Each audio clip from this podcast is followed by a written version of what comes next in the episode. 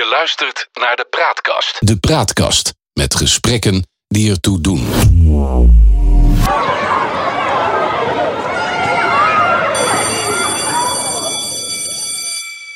Heel hartelijk welkom bij de allereerste aflevering van Eigenwijs over opvoeden en onderwijs. En eh, dat doen we samen met eh, Andrea Schimmer. Zeg ik het goed? Ja. Of is het Shiba? Nee, het is echt schimmer. Het is echt Schimmer. Ja. En Herman Dree van de overkant.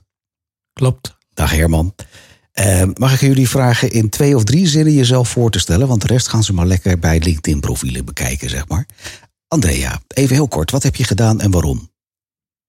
Ehm, ik heb de opleiding voor logopedie gedaan na mijn middelbare school. Ja, Ik heb ehm, aan huisbehandelingen gegeven aan kinderen met aangeboren eh, belemmeringen. Mhm. En ook op het regulier en het speciaal onderwijs adviezen gegeven aan docenten en begeleiding aan de kinderen. En eh, momenteel coach ik de groep bijzondere jongeren in de leeftijdsfase van adolescent naar volwassen. Om een zo zelfstandig mogelijk bestaan te kunnen leiden. En waarom denk jij dat jij iets, iets, iets zinvols te vertellen hebt, hebt bij te dragen aan deze podcastserie? Omdat ik ehm, in, de, in alle leeftijdsfasen die we gaan be, begeleiden of die we gaan behandelen op dit moment, Ja. dus van 0 tot 7, van 7 tot 14, ehm, ben ik meegegroeid met de leeftijd van mijn eigen kinderen. Dus ik heb kinderen begeleid in de leeftijdsgroep van 0 tot 7, toen mijn kinderen ook ongeveer rond die periode die leeftijd hadden. Ik ben meegegroeid met ehm, de groep jongeren die ik eh, begeleid. Nou, mijn kinderen zijn inmiddels volwassen. Dus ehm, Je weet er alles van. ligt mijn aandachtspunt nu meer op de transitie van eh, jongeren naar volwassenen. Oké, en de dus hebt begeleiding. Al die fases heb je meegemaakt. Eigenlijk zowel zakelijk als dat je dat Ja. eh, privé meegemaakt Ja. hebt. Oké, Ja. leuk, dankjewel. Herman, kort voor jou ook. Eh, Wie ben jij? Waar kom je vandaan? Wat heb je gedaan? Ja, ehm, nou, ik ben Herman Dreef. Ik heb ehm nogal wat eh, dingen gedaan. Ik ben, kom uit onderwijsfamilie. Mijn vader was directeur van de MTS. Dus, ik, eh, De paplepel ingegoten, zeggen dus dat eh, was, was een eh, basis. En toen ze die nieuwe school ging bouwen, ben ik uiteindelijk architectuur gaan studeren. Dus ook een, een logisch verband. En ben eigenlijk heel mijn leven aan het bouwen geweest. En bouwen ging eerst over de omgeving. Werd, daarna werd het, heb ik een kinderopvangorganisatie onder moeder gehad. Ik heb een tijd lang onder de, in de volkshuisvesting gewerkt. Ja. Dus dat was heel erg faciliterend daaromheen. En steeds meer ontwikkeld en steeds meer dichter bij de mens gekomen. En gaan coachen, begeleiden. Ben toen eh, ook een aantal jaren, of een aantal jaren, eh, ruim tien jaar ben ik eh, schooldirecteur geweest van basis, in basisonderwijs. Mhm. En nu mag ik beleidsadviseur zijn eh, bij een gemeentelijke organisatie, waarbij ik eh, onderwijs, koppeling met jeugd, eh, ook de onderwijshuisvesting, dat is heel handig als je dat gestudeerd hebt, eh, Ja. kan combineren. Dus ik ben weer eh, alles aan het samenvoegen. En heb daardoor wel het nodige gezien en zien op dit moment nog steeds heel veel leuke dingen gebeuren. En we gaan het dan ook bij deze podcastserie eigenwijs hebben over zowel opvoeding aan de ene kant als onderwijs aan de andere kant. En daar vinden jullie beide wat van. Dat vind ik wel leuk. Eh, nog even voor de, voor de luisteraar thuis of in de auto waar je ook zit. Eh, je hoort wat meer herrie in de omgeving als dat je gewend bent bij de praatkast. Maar dat, eh, dat is gelegen in het feit dat we deze opname maken in het centrum van Rotterdam bijna is dit. Ja, noorden, noordrand van Rotterdam. Vertel eens, aan welke weg zitten we hier? We zitten aan de straatweg. De straatweg in Rotterdam. De straatweg bevindt zich de, nou, in het noorden van Rotterdam. Ja, En ehm, de wijk heet Hillegersberg. Tuurlijk. Dat weet iedereen dan. Hè? Volgens jou weet iedereen dat dan. Ja. En ehm, nou ja, daar, daar zitten we aan, aan de, de arme tak van de straatweg. Want hoe hoger de nummers op de straatweg, hoe meer kans je hebt om aan de plas te wonen. Oké, Maar- nou, we gaan geen nummer noemen waar we zitten nu. Dat is niet zo handig. Je weet nooit waar mensen Nee. op gekke ideeën komen. Maar Nee. het is een hele ruime kamer waar we op de straat kijken. En dat maakt dat ook een beetje galmt. Maar dat heeft ook weer wat. Ehm, Andrea en Herman, ik wil het graag bij deze eerste aflevering eh, allereerst hebben over de basisomstandigheden waarin kinderen mogen opgroeien. En dat gaan we een beetje behandelen van 0 tot 7, 7 tot 14 en 14 tot 21. Ehm, Herman, mag ik met jou beginnen? Kun, kun jij in de basis eh, is, is, is vertellen wat naar jouw idee... Laten we beginnen met de echte jongste doelgroep 0 tot 7. Wat zijn nou die basisomstandigheden die jij belangrijk vindt vanuit, vanuit jouw kennis en ervaring... waarin een kind mag opgroeien? Ja, nou, ik ben zelf ook een uh, trotse vader van uh, twee zoons... die ook trouwens nu al uh, volwassen zijn. Maar ik heb ze ook heel klein meegemaakt. En in dat opzicht toen al, al, wel gemerkt dat een aantal dingen heel essentieel zijn. Dat is natuurlijk gewoon, ja, wat Maslow ook een beetje de veiligheid, alles wat daarbij hoort. Het vertrouwen wat je kinderen geeft. En uh, ja, ik denk. Veiligheid en vertrouwen, dat is eigenlijk hetgene wat je dan zegt. Ja. Dat, daar begint het mee. Okay. Ja, de basisvoorwaarden dat ze op tijd uh, eten krijgen, slapen en daar hoort er ook allemaal bij. Dat is wel redelijk belangrijk. Stuk structuur, gewoontevorming, dat zijn dingen die heel erg belangrijk zijn. Voorspelbaarheid? Nee, nee, nee, voorspelbaarheid, maar structuur. Dat kinderen weten waar ze aan toe zijn, in die mate wel. Maar dat is iets anders dan dat elke keer hetzelfde is. Dat, dan wordt het weer saai, dat moet het ook weer niet zijn. Nee, maar dat kinderen, dat kinderen wel weten wat, zeg maar, uh, ja, het bekende voorbeeld dat uh, de ene, in de kinderopvang het enige ene pedagogisch medewerker zegt met, met korstjes en de andere zonder. dat is voor het kind niet handig. Dus uh, dat we daar een. We hebben het over korstjes op het brood, mag ik hopen. Vooral brood. Ja, maar dat zei je er niet bij. En, en, even terugkomend op jou, Andrea. Want ja. we zeiden net wel netjes dat we in Rotterdam zitten. Maar de luisteraar weet nog steeds niet waarom zitten wij in Rotterdam. Nou, dat moet ik even uitleggen. De, de, opnames zouden eigenlijk gewoon bij ons in de studio in Wageningen plaatsvinden. Echter, eh, Andrea heeft haar arm of elleboog gebroken. Ja. En uh, ze kan op dit moment geen auto rijden. Dus we hebben de mobiele studio gepakt en die hier opgebouwd. Dus dan weten we even waarom we hier zitten. Ja. Um, Herman zegt veiligheid, vertrouwen, um, een stuk ritme hoor ik hem zeggen. Maar dat mag niet uh, al, al te eentonig worden. Zijn dat dezelfde thema's die jij belangrijk vindt? Ja, ja, absoluut. Maar ik wil daar ook nog wel graag iets aan toevoegen. Ik vind het ook heel belangrijk dat we die kinderen nieuwsgierig kunnen maken. Omdat ik denk dat wanneer we een nieuwsgierig kind hebben, er altijd een uitdaging is om weer wat te leren. En, um, is dat niet een vanzelfsprekendheid wat genetisch in een kind zit? Nou, ik denk dat dat kan. Dat kan genetisch in de aanleg aanwezig zijn. Maar je kunt het ook stimuleren. Maar wat moet ik me daarbij voorstellen bij een kind van 0 tot 7? Die moet ik dan overal met zijn neus induwen? Nou nee, ja, weet je, je, je al, al denk je aan, aan het kiekeboe-spelletje... waarin je...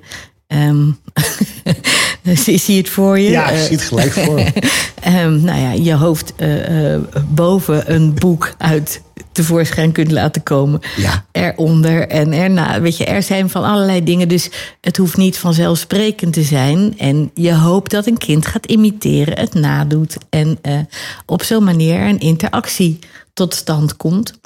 Um, en dat bijvoorbeeld dat ook met andere objecten hetzelfde Leert spelletje. Ja. ja. Is dat wat voor jou ook een beetje een aanvulling? Nieuwsgierigheid kweken? Ja, zeker. zeker. Een speel, een leren spelen of een speelomgeving creëren waarin kinderen gewoon een eigen fantasie, fantasie is daar een hele belangrijke in, kunnen, ja, kunnen ontwikkelen. En dat kan ook met verhalen vertellen, het kan op allerlei manieren. Maar ook zorgen dat er een omgeving is waar een kind uh, in uitgedaagd wordt en niet in verzuipt. Hè? Want soms, ja. uh, je moet ook zorgen dat het niet te veel is, want dan kan een kind... Mm-hmm. Maar dat klinkt voor mij heel abstract. Stel, ik uh, ben in verwachting van mijn eerste. Uh, dan, nou, dan kan ik me voorstellen wat je met veiligheid doet. Ik denk dat dat een soort natuurinstinct is wat bij mensen erin zit. Ik zie jou al een beetje kijken van, nou, nou ja. dat is niet helemaal waar, Victor. Waarom niet? Nou ja, weet je, dan ga je altijd uit van die ideale omstandigheden waarin er een, uh, een in verwachting zijn is. Weet en... je, er zijn natuurlijk in, in uh, de ontwikkeling of het komen van kinderen, zijn ze niet allemaal even gewenst. Um... Even welkom, wou je zeggen. Nee. nee. Is dat ook een ervaring die jij deelt, Herman? Ja, ja. Ouders hebben niet altijd helemaal ja, op het moment dat je een kind krijgt, weet je niet helemaal wat je krijgt en wat dat betekent voor jezelf en wat nee. dat.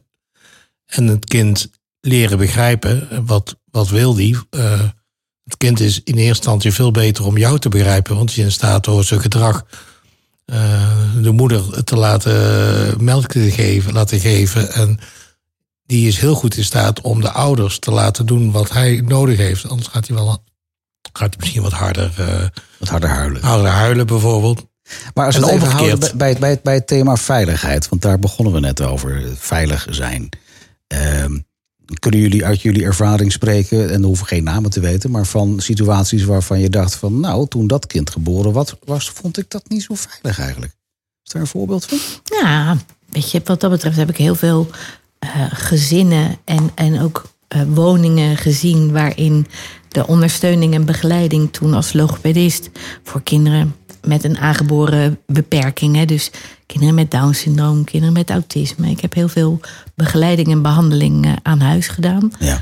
in verschillende wijken in Rotterdam. Weet je? En nou wil het zeker niet zeggen dat wanneer je wiegje in een goede wijk staat, dat daar alle eh, normen, waarden, veiligheid, liefde ook als vanzelfsprekend in eh, meerwaarde aanwezig zijn dan in de minderstandswijken. Nee, maar geef mij eens een voorbeeld van waarvan jij weet, joh, ik kwam daar binnen en dit was een punt waardoor het niet veilig was. Mhm. Geef eens een Nee. voorbeeld. Eh, ehm, eh, eh, rotzooi in huis, etensresten, slechte hygiëne, verslaving, Ja. drankmisbruik, eh, ehm, nou, een heleboel ja, eh. Factoren waardoor je, Ja. je zegt dat het niet veilig was. Ja. Geldt dat voor jou ook, Herman? Of heb je daar eh, andere voorbeelden van? Nou ja, dat soort voorbeelden ken ik ook wel eh, uit, uit mijn ervaring. Maar het is ook, het wordt voor een kind ook onveilig als, het, als de ouder zich onvoldoende kan verplaatsen in het kind. Dus op het moment dat de ouder bedenkt vanuit zijn eigen achtergrond, eh, dit is goed, dus dit is voor het kind, en niet gaat kijken of het kind daar op een goede manier op reageert. Ja.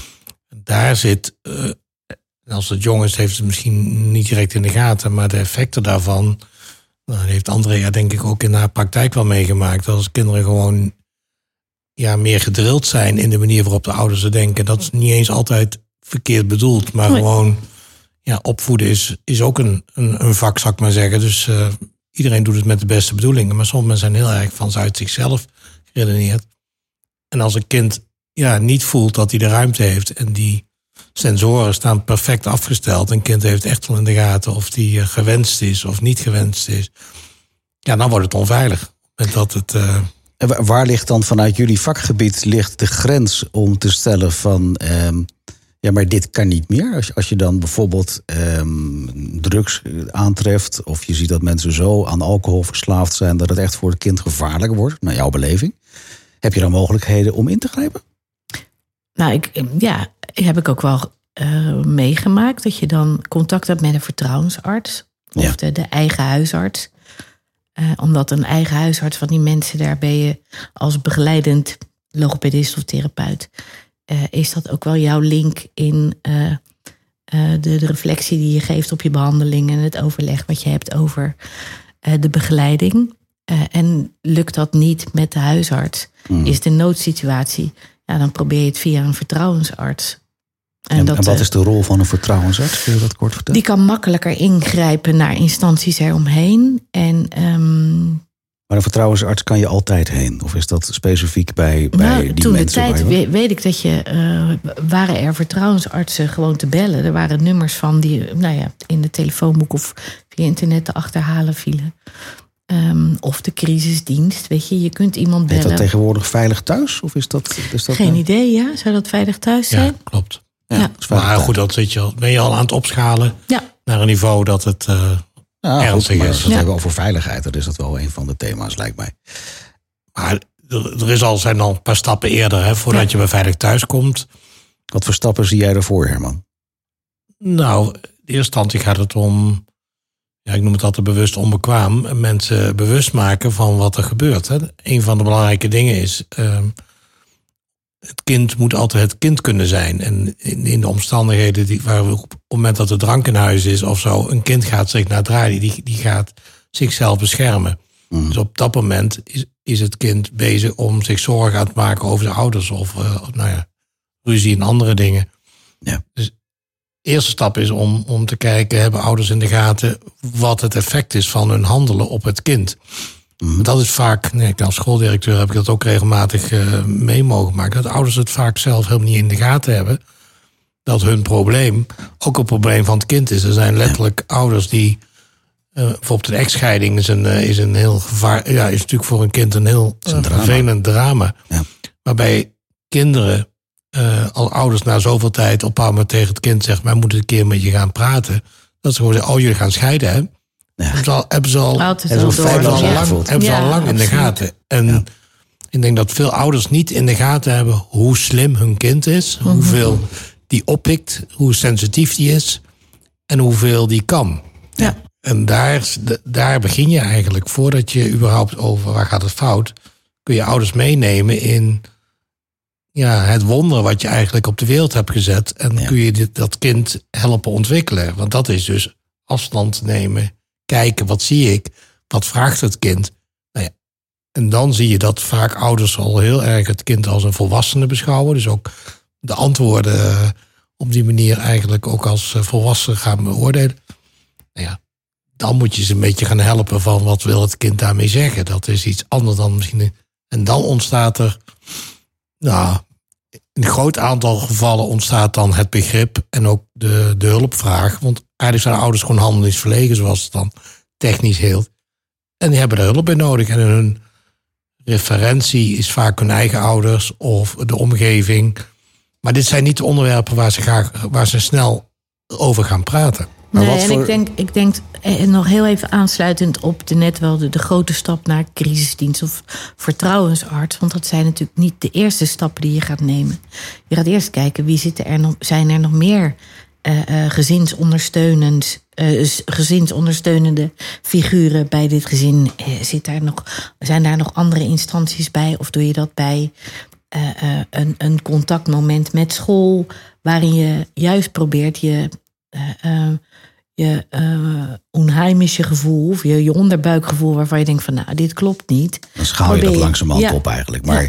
Wat voor paletten mogelijkheden heb je dan tussen het moment dat je het zelf signaleert en dat naar je eigen kennis en kunde negatief is, Mhm. en het moment dat je dan bij, bij, bij echt een vertrouwensarts, zoals we net noemden, of bij, eh nou ben ik de stichting even kwijt, wat zei ik nog net? Veilig thuis. Veilig thuis, voordat je je daar meldt. Wat voor, wat voor palet aan, aan instrumenten heb je dan als begeleider?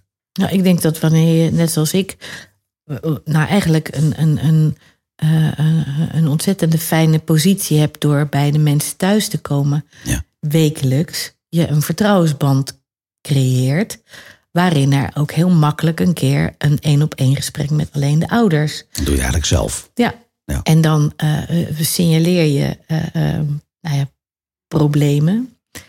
Eh, eh, en ik denk dat wanneer je, wat, wat mijn ervaring daarbij is, er wel heel snel tranen komen. Nou, En het zelf gekeken- eigenlijk ook wel. Ja, ja. Is dat herkenbaar voor jou, Herman? Ja, zeker. zeker. En daarom zeg ik ook van.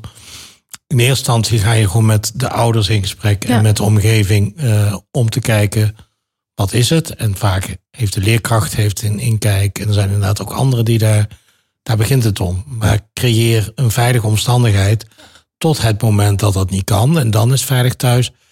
Eh, kijk, wij hebben als eh, mensen daaromheen, of het nou een school, een kinderopvang of begeleiders zijn, hebben geen dwang of drang. Nee. Eh, dus wij kunnen niks afdwingen. Eh, We kunnen alleen maar in goed gesprek. Ouders hebben in dat soort aanbieden, altijd. zeg maar.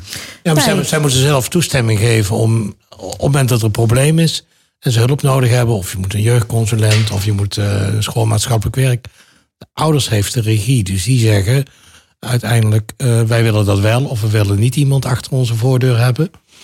Ehm, en dan ontstaat ergens het, het moment dat je zegt ouders kunnen wel vinden, maar dit gaat ten koste van het kind. De veiligheid van het kind of de ontwikkeling van het kind. En op het moment dat je merkt dat die ouders niet meer meebewegen in het zoeken naar oplossingen, de deur dicht, dan ben je bijna wel gedwongen om Ja. een. eh, Maar je probeert denk ik altijd, toch Herman, eh, het vangnet samen met ouders te creëren. Zo dicht mogelijk bij het gezin. Dus zo laat mogelijk grote organisaties als de kinderbescherming of wat dan ook. Ja, ik kan me ook zo voorstellen dat je op het moment dat je dat gaat doen, eigenlijk die vertrouwensrelatie die je Ja, met, die- met de ouder hebt opgebouwd, eigenlijk kwijt bent. Ja, Nou, dat is ook het grootste risico. En ook wel een van de risico's waardoor het soms te lang duurt en we te lang aan het rommelen zijn. Omdat die, die relatie een hele belangrijke is. Maar tegelijkertijd ehm, is het juist hoe eerder je in staat bent om in gesprek te komen. En eh, dat is het hele belangrijke. En dat vertrouwen, dat, ja, dat moet je opbouwen. We hebben het over veiligheid. En ik, ik had een beetje in mijn, in mijn beeld dat we het hebben over echt nog baby's. Maar in de loop van het gesprek hebben we veel breder, breder zitten trekken, neem ik aan. Ehm, maar eh, kun je dan nog specifiek zeggen van ja, maar er zitten nog wel verschillen als je het echt hebt over de wat oudere leeftijdsgroepen. Dus als we het hebben over 7 tot 14 of 14 tot 21. Als je dan puur vanuit het perspectief veiligheid naar kijkt, wat is er dan veranderd voor zo'n kind in de loop der jaren? nou ja, uiteindelijk, ehm, in mijn beleving zie je dat ze steeds meer zich zelfstandig worden. Hè. Ze krijgen steeds meer de ik. Hun ik gaat zich ontwikkelen. Dus dat betekent dat ze ruimte moeten krijgen om dat te doen. Nou, Mhm. als dat dus niet lukt in een bepaalde omstandigheid, omdat ouders bijvoorbeeld heel erg dwangmatig zijn of heel erg stru- nou, te gestructureerd, laat ik maar zeggen. Ja. Waardoor het kind geen ruimte meer heeft, maar het moet handelen. Volgens de richtlijnen van het huisgezin, zeg maar. Ja. Of bijvoorbeeld mantelzorger wordt, omdat er in het huis grote problemen zijn en het kind gewoon in een andere rol wordt gezet. Hè. Dus het, is, het is niet altijd. Dat vind je ook het the- het thema veiligheid. Ja, zeker. Zeker. Maar dat, dat is wel van een andere orde. Maar het kind kan op dat moment niet, niet een kind zijn. En veiligheid kan in het gedrang zijn. Maar tussen 7 en 12 zie je dat ouders ook steeds meer. Er zijn ouders eh, die dan de grip aan het kwijtraken zijn. Mishandeling is in die periode is ook gewoon. Ziet kinderen met blauwe plekken op school komen. Waarvan je zegt, die zijn niet op een normale manier ontstaan. En zo en dat zie je naarmate ze ouder worden, zie je dat ook. En dan heeft het weer te maken met ja, het loslaten van kinderen, wel of niet loslaten. Een, eh, een jongen van 14 die eh, om twee uur of drie uur s'nachts nog over straat loopt, hobbelt, is ook niet goed. Nee. En dat, zie je, dat vind ik ook wel een, een verandering in de, in de afgelopen jaren. Dat ouders snel geneigd zijn om de keuze al heel vroeg bij de jongeren neer te leggen. Of dat een kind mee moet kunnen beslissen vanaf eh 9, 10, 11. Maar het kind moet het ook vooral voor het zeggen kunnen hebben. Vind je niet goed? Nee, ik vind dat echt niet goed. Oké, Nee. gaan we daar een cliffhanger voor maken voor Ja. zometeen deel 2. hoe gaan we dat noemen? Want we hebben het nog steeds over veiligheid. En dan eigen keuzes voor kinderen binnen die veiligheid. Daar hebben we het dan over. Mhm. Ja, zeg ik hem goed? Ja, nou ja. Ja. Dankjewel Andrea, dankjewel Herman. Eh, graag tot, eh, tot zometeen in deel 2 van eh, Eigenwijs.